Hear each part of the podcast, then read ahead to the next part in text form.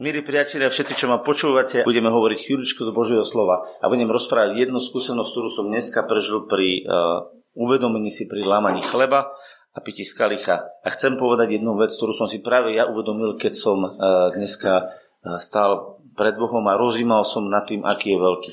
A viete, aká myšlienka mi prišla? Prišla mi jednoduchá myšlienka. Ak Boh bol schopný zabezpečiť v osobe pána Ježiša vyriešenie všetkých mojich zlyhaní. Počujete všetkých. Veríte, že Pán Ježiš zaplatil za všetky zlyhania? Tie zlyhania môžeme nazvať aj hriechom, alebo nazvite ich akokoľvek. To sú zlyhania ekonomické, to sú zlyhania vzťahové, to sú zlyhania slovné, to sú zlyhania náboženské, to sú zlyhania všetkého druhu. Veríte, že Pán Ježiš za všetky hriechy alebo za všetky zlyhania zaplatil? Ak bol schopný Pán Ježiš všetky zlyhania zaplatiť. A myslíte si, že je, keď ich bol schopný vyplatiť, že je schopný zabezpečiť aj všetky veci nové do môjho života? Myslíte si, že keď bol schopný staré odstrániť a bola to čas jeho obete, to je totiž to smrť. Do smrti odniesol všetko staré. A čo sa stalo po smrti? Bol skriesený a vystúpil a poslal všetko dobre, ktoré u otca. Takže ak smrťou všetko odstraňuje, tam skriesením všetko donáša. Staré odnáša, nové donáša ľudia, ak bol schopný odniesť všetky tie zlé veci, tak on vlastne, keby ste zbúrali kompletne dom, rozbili ho do základu. A potom stavajete nový dom.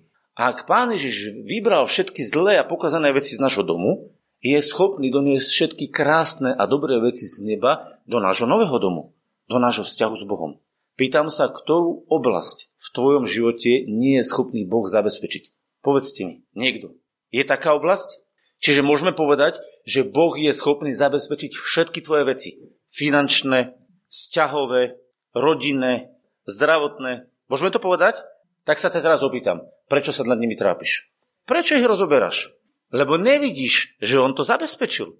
Máš zaslepené oči tými svojimi bolestiami v rodine, tými svojimi vzťahmi, e, vzťahmi k peniazom, tými svojimi vzťahmi k susedom. Ty máš zaslepené oči a to zaslepenie ťa zabíja. A ja ti dneska hovorím, dobre sa pozri, ako v Ježišovi Kristovi boli zaplatené všetky tvoje zlyhania, všetky zlé veci, aby Boh mohol uviezť do tvojho života všetky nádherné a nové veci.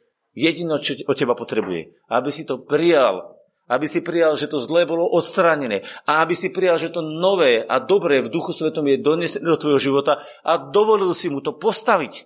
Bude to ale požadovať od teba, že každú jednu tehlu, ktorú chce stavať, nechce stavať bez teba. Rozumiete? Lebo to je náš dom. Viete, čo je pre mňa fascinujúce? Pamätáte si zjavenie Jana 3.20? To, to sa hovorí cirkvi. Ľudia moji, počúvajte, čo sa deje. Ježiš Kristus klepe do vlastnej cirkvi, klepe do vlastného domu. Rozumiete tomu? On si ťa kúpil a klepe svojim láskavým slovom k tebe do vlastného domu. Otvoríš mi? Viete, kto totiž to musí otvoriť? Ja. On to za teba nemôže otvoriť, ľudia. Lebo by bol inak násilník ako diabol. Démon ti rozkopne dvere a vôjde a nepýta sa ťa. Ale pán Ježiš klepe hovorí, pustíš ma? A až ty sa rozhodneš. Počujete, na kom to stojí? Až ty sa rozhodneš a normálne znútra otvoríš tie dvere a povieš, vitaj Ježiš, vitaj pán Ježiš.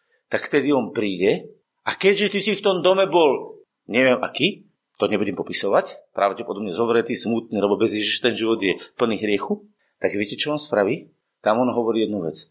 Ja prídem a budem, budem ja s ním večerať. A pozor, a on so mnou. Každý bude mať na tom svoj podiel. Večerať totiž to neznamená teraz, že sa fyzicky nejedia, ale že budú mať spoločenstvo, že budú sa rozprávať, že budú mať vzťah a popri tom budú naplnené ich životy nasýtené. Lebo z tohto rozhovoru bude naplnené, nasýtené naše vnútro. On bude rozprávať, aj on bude rozprávať. Každý bude večeriať. Rozumiete? Každý bude to slovo rozprávať a jesť a tak vzájomne budú rozprávať sa medzi sebou a vyriešia si všetky veci, ktoré ich dovtedy trápili. A to je to, že s každým jedným položí tú novú tehlu a novú tehlu a novú tehlu a novú tehlu a spoločne spolu s nami Pán Ježiš postaví úplne nové kráľovstvo. V tvojom srdci najskôr a potom v srdci spoločenstva a to v tom srdci celého svojho národa. Pretože Ježiš je základný kameňom. A na ňom bude pozdavený každý ďalší kameň.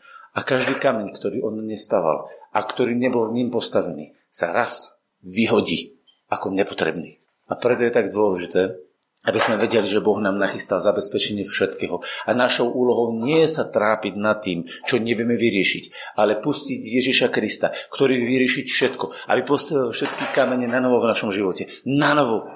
Máš starý kameň? Vyhoď ho. Máš li kameň? Vyhoď ho. Ale nevyhadzuj ho sám takým spôsobom, že ho nevieš. Povedz Ježišu, poď zoberme a spolu ho vyhoďme. To je to spoločenstvo. A spolu dajme nový. A spolu vyhoďme túto vec. A spolu dajme nový. A vtedy sa náš život na základe poznávania Boha rozvinie do rozmeru, ktorý sme si ešte ani v našej hlave nikdy nevedeli predstaviť. Pretože to, čo ľudské oko nevidelo a ľudské oko nepočulo, to je to, čo Boh pripravil pre tých, ktorí ho milujú.